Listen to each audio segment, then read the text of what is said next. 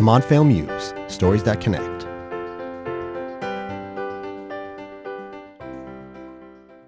Hello and welcome back to the Montvale Muse. I am your host, Joe DeProspero. This is the first episode of calendar year 2020. And there's something about 2020 that feels official and aesthetically pleasing. It's not only the title of a tremendously popular TV show, uh, but it's also synonymous with perfect vision, something uh, my glasses will tell you I'm pretty unfamiliar with. But speaking of having vision, I was at an event a couple of months ago hosted by someone with great vision, our Chief Inclusion and Diversity Officer, Michele Meyer-Shipp. The event focused on the concept of being an ally, specifically to groups of people who are often marginalized or discriminated against. At a certain point, Michelle asked the audience to tell their own stories of allyship. And a man stood up and told a story that made the entire room take notice. And in that moment, I knew we had our next guest. So I sat with recruiting senior associate Rudy Favard to discuss the story he told that brought him here, what drives him to lead a life of inclusion, and the revelation he had about why he never saw his father in the stands at his football games.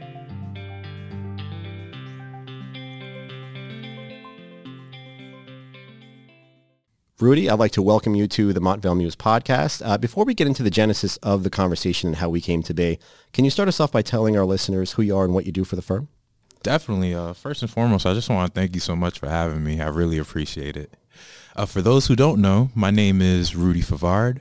I am a senior associate here at KPMG based out of the Montvale office, and I currently work within recruiting. I'm part of our talent acquisition, diversity, and compliance team, which is a national team that oversees our diversity recruitment efforts for the firm.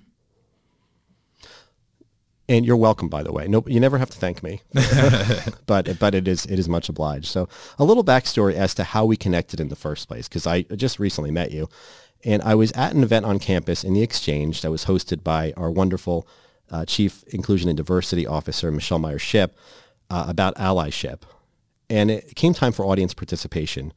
And I remember you stood up and, and told a brief story, and it was greeted with a round of applause. It was the only one that day that I think was greeted with a round of applause, and it was was really taken aback by that. So much so that I put down in my notes like, "Get this guy on the podcast." So, can you tell our listeners what you said that day, what I found so inspirational, and why you did what you did? Uh, well, first off, I just want to say thank God I didn't have stage fright that day. No, you didn't. It was na- it came very naturally to you. Uh, so essentially, the story was about when was a time that you were an ally, and when I was thinking about the scenario, I went back to a time back in higher education. Uh, before working with the firm, I actually worked in higher education as a admissions representative, specifically with a focus of diversity recruitment.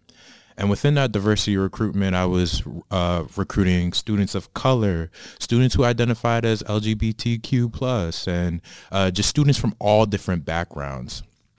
And one of the things that stuck out to me was all the time when we were working on these diversity events and diversity conferences, different things like that.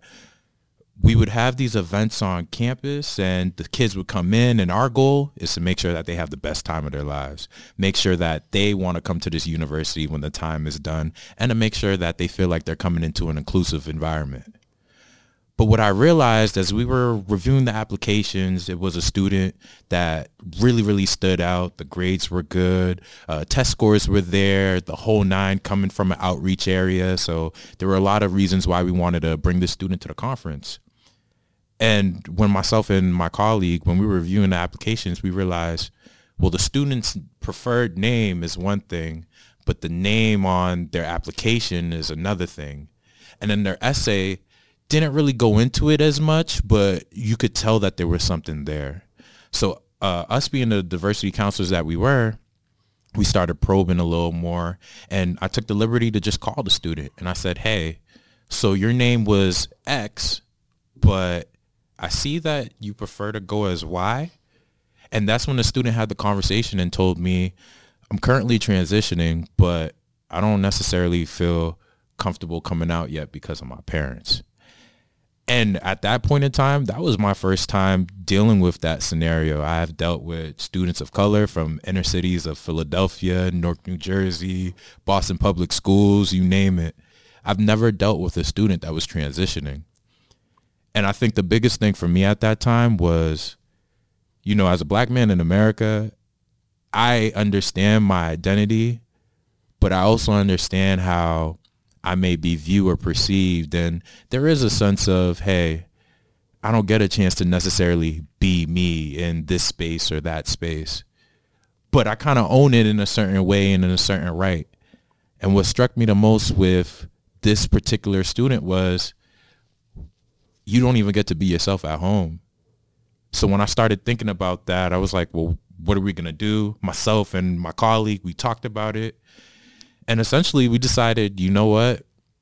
Here's what we're going to do. We're going to have one name tag for this student at the event for when they come. So usually mom drops them off and I'm all hyper and stuff. So I'm like grabbing bags. I'm like, mom, you okay? I'm going to make sure that your kid is good. We're going to make sure they have a good time. Just make sure that you come back the whole nine. And I went through my regular spiel with the parents.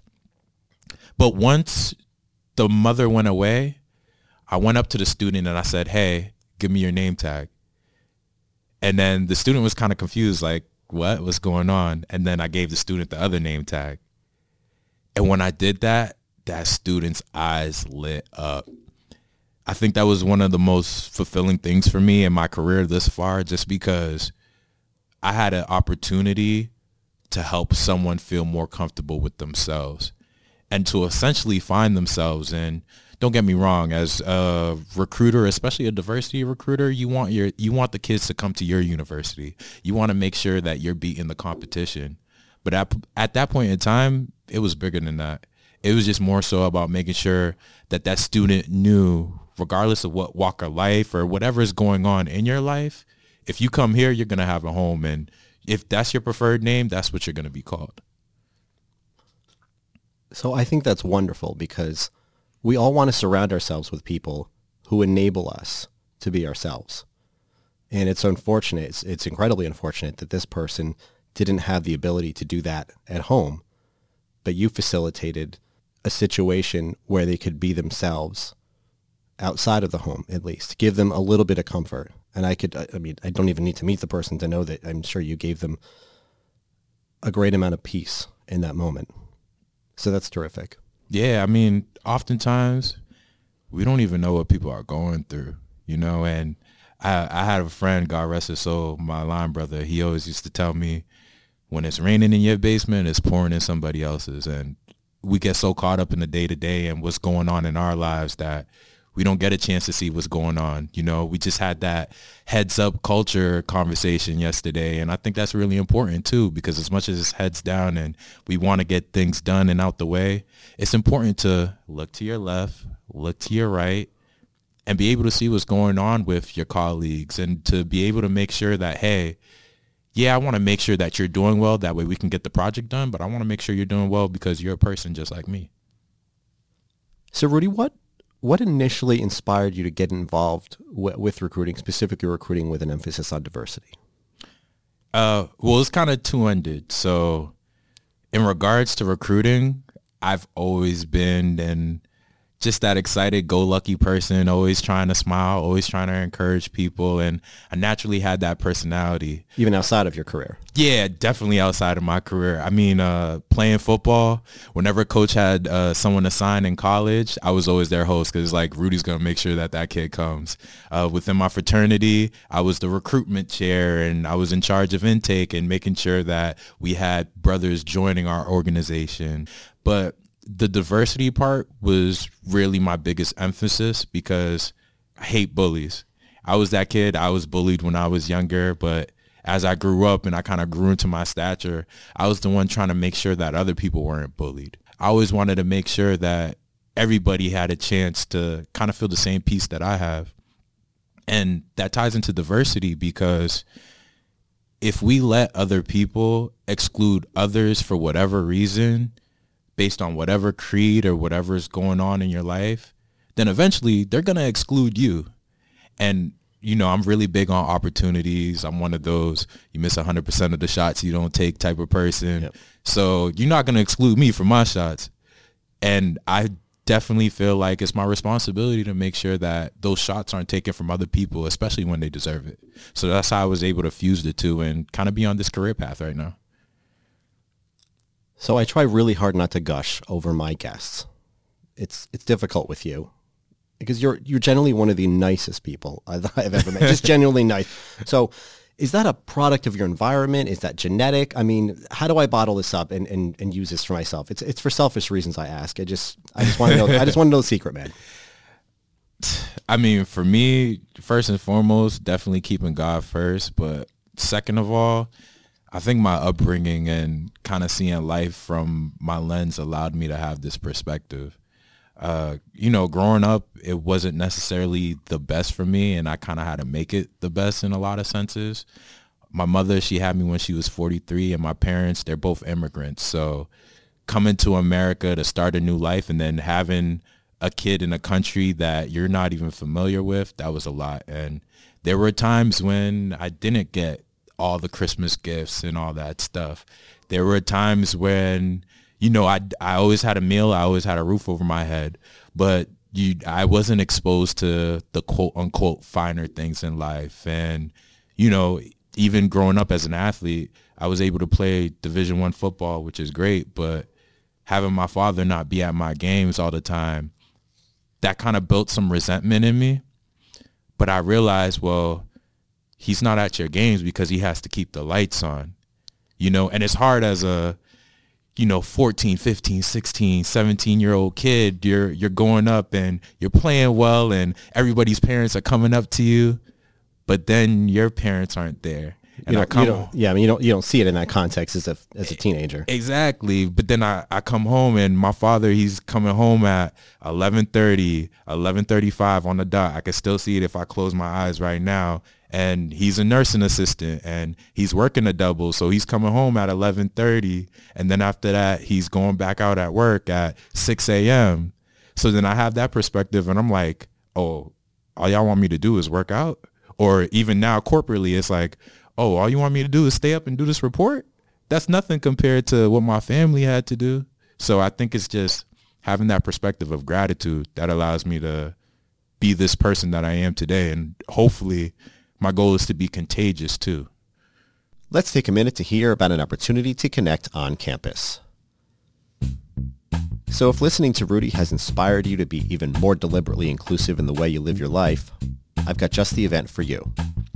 On January 23rd from 12 to 6 in the Exchange, we'll be diving deeper into the conversations that were started with the Day of Understanding and Talking Inclusion with an event we're calling the Ally Summit.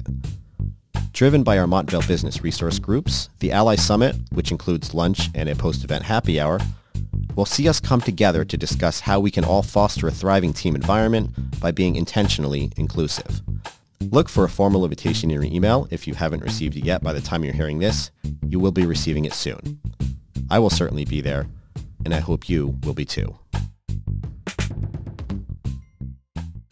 So we talk a lot about overcoming adversity on this podcast. What's the biggest obstacle you've had to overcome and how did you overcome it? If you did. You know what? I was kind of prepping myself for this question, but I'm gonna stay on my relationship with my father because my dad's literally my hero. Like he's so I'm about 5'10, 5'11, 220. I used to play linebacker in college.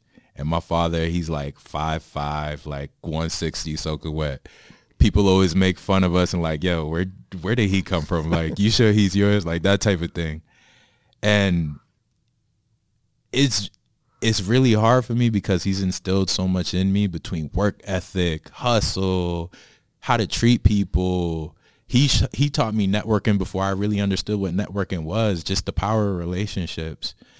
But again, I didn't have that typical he's at my games, he's at all my events and he has that he had the ability to be there in that capacity for me, which I think I, the older I get, the more I realize how much I needed but then when I take a step back, I'm like, he had to provide. And even now, I'm so grateful for him because, and I think this is what helps me get over it. I'm so grateful for him because it's like, I wouldn't be in the position I am right now if it wasn't for my father and his sacrifices, you know? Like, it, it's funny because when I got the job at the firm and, you know, we're compensated well here, me working one job I make more than my father who's working two, sometimes three jobs.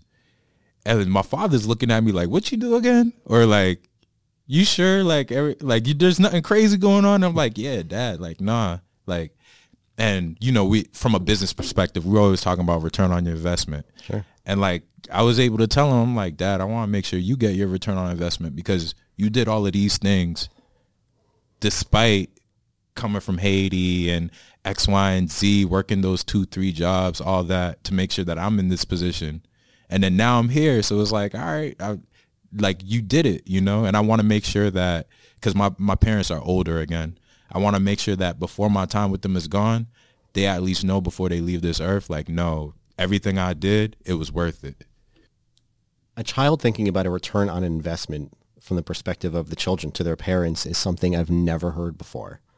I have nothing else for that. I just thought that was amazing. I just thought that was pretty amazing. How you think about things in those terms. Yeah, of a return, well- it was almost like a not like a business transaction, but kind of along those lines. Like, listen, this person did this for me. Let me do everything within my power to to give back to them as much as I can. Yeah, I mean, I think that that all goes back to the immigrant background because you got to put yourself in their shoes. You're fleeing a country for the hope of an opportunity, for the hope of something better, because it's not guaranteed. Like, yeah, there's a chance. It's, it's not guaranteed. So growing up, like, yeah, my father was working those two, three jobs, but he was trying to make sure that no, like you will do better when our name is in this state. You will do more for our family, for the Favards, and I kind of I, I wear that as a badge of honor. Like that's my chip on my shoulder. That's the thing that it's like, all right, I'm doing this for the family name. So Rudy, do you know what's next? Do you know what's coming? Because uh, this is a different part of the podcast that's Yeah. going to take a sharp left turn. It's the lightning round portion of the podcast. oh man, I don't know if I'm ready, but let's well, we go. Better start getting ready. Seven questions with five seconds to answer each one. And here we go. If you had to live in any other U.S. state other than where you are now, where would it be? Right now, think I'm gonna go with either Florida or California. Especially this time of year. That's that's a good point. Yeah, I think so. I'm originally from Boston, now living in New Jersey, and I'm so tired of the cold. So let me get somewhere warmer. And then the lake house is over there in Florida, so let, let me work out of that office, right? I like it. Can't blame you. what was your favorite subject in school? Please don't judge me, but PE, hands down. Hey, that's an honest answer, and I'd agree with you. Yeah, and like I was a gym class hero. I'm talking about any sport I was trying to be the best at. Yeah, why wouldn't it be your favorite thing?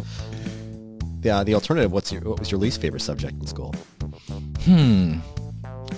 Believe it or not, uh, least favorite subject I'd say was probably writing or English. And you know what's the worst part? I've always been told like, wow, like you're an orator, you could speak and Yeah. this, that, and the third. But I agree. I hated writing. I was like, again, I'm I'm showing my hand, but I remember like growing up and doing projects. I was the kid that was like, okay, you guys do the work, I'll present it. And then you know, Well, they're two very different skills, writing and speaking. So obviously you got the speaking part down, but if you don't like writing, it's not your thing. yeah. But I think that you know, kind of checking my skill set and wanting to get better, I realized that the better I become at writing or the better I become at putting together those things, it allows me to be a better speaker. So I'm, I'm getting better at it. So you're sitting in a waiting room for an hour. How do you occupy your time? uh, I'm gonna sound like such a millennial, but I'm going right to Instagram, Twitter. Not only millennials. Definitely gonna throw LinkedIn in there and make sure my business profile is up to date. But that's that's probably my first go-to in the waiting room. I think that's probably 99% of us. Upon joining KPMG, what's the thing that impressed you the most? You know what? I think one of the biggest things that impresses me about KPMG is, although it's such a large company, there's still a sense of having that close-knit community, and that's something that I thrive with because uh, in every experience, whether it be academic or the organizations that I've worked for, you work better when you feel like you're on a team. You work better when you feel like you have a community. And uh, I know just yesterday, uh, I'm expecting, well, myself and my fiance, she reminds me all the time I'm not expecting. but myself and my You're expecting her to have one. yeah, I'm expecting her to have our first child, which is awesome. And you, uh, it was so funny because my team and a lot of the people that are around my cube, they all came together and threw me a surprise baby shower. And for me, I was like, wait, y'all, y'all threw a baby shower for me? and then I didn't even know about it. It's like, like I was running around. My joke is, oh, so you lied to me, you lied to me, and you could lie to me too. So I'm looking at them differently, but I'm grateful. This is a question I like to ask a lot of guests. Who do you call with good news? First person I call with good news, definitely my fiance. And that we kind of, I think, covered this already, but who's your personal hero? Personal hero, definitely have to be Pops, man. Joseph Sorrell Favard, that's my guy. So speaking of pops, uh, do you feel ready to be one yourself? Not at all. and, and it's so crazy because I'm having a daughter. Her name is going to be Raven Rose Favard. Oh, cool. You got the name already. Yeah, Nice. we got the name and everything. Baby That's the most stressful part out. of, the, of, that, of this part of the process is the name. Yeah, exactly. So I and it, I always used to say, man, I'm not man enough to have a daughter. Like if it's a boy, that's easy, but like a girl, I don't know. But I feel like if God put a daughter in my life, then hey, I got to be ready for something. So let's go, let's get it. As they say, God gives you what you are, what, you can handle. I hope so. You're going to be a great dad. I have no doubt. No doubt at all. Hey, my fingers are still crossed underneath this table. So. So Rudy, I, I just when I saw you speak at that ally event, it reminded me of a word that I cooked into my own personal mission statement here on the podcast, and that word is inspirational. We want inspirational guests, and you certainly fit the bill. Um, because being inspirational is such a wonderful thing. It is what drives us to be better versions of ourselves. And I can tell you after this conversation, I feel inspired to be the best version of myself that I can be because of you. And uh, I'm sure many others who are listening feel the same. So thanks so much for joining me. thank you for having me. I really appreciate it, and that means a lot. You saying that. I don't take that lightly. So thank you. You've been listening to our campus podcast series, The Montvale Muse. To nominate yourself for a colleague to be a guest on the show, feel free to contact me directly either via email at jdeprospero at kpmg.com or simply stop me in the hall. Would love to hear from you. Thanks for listening.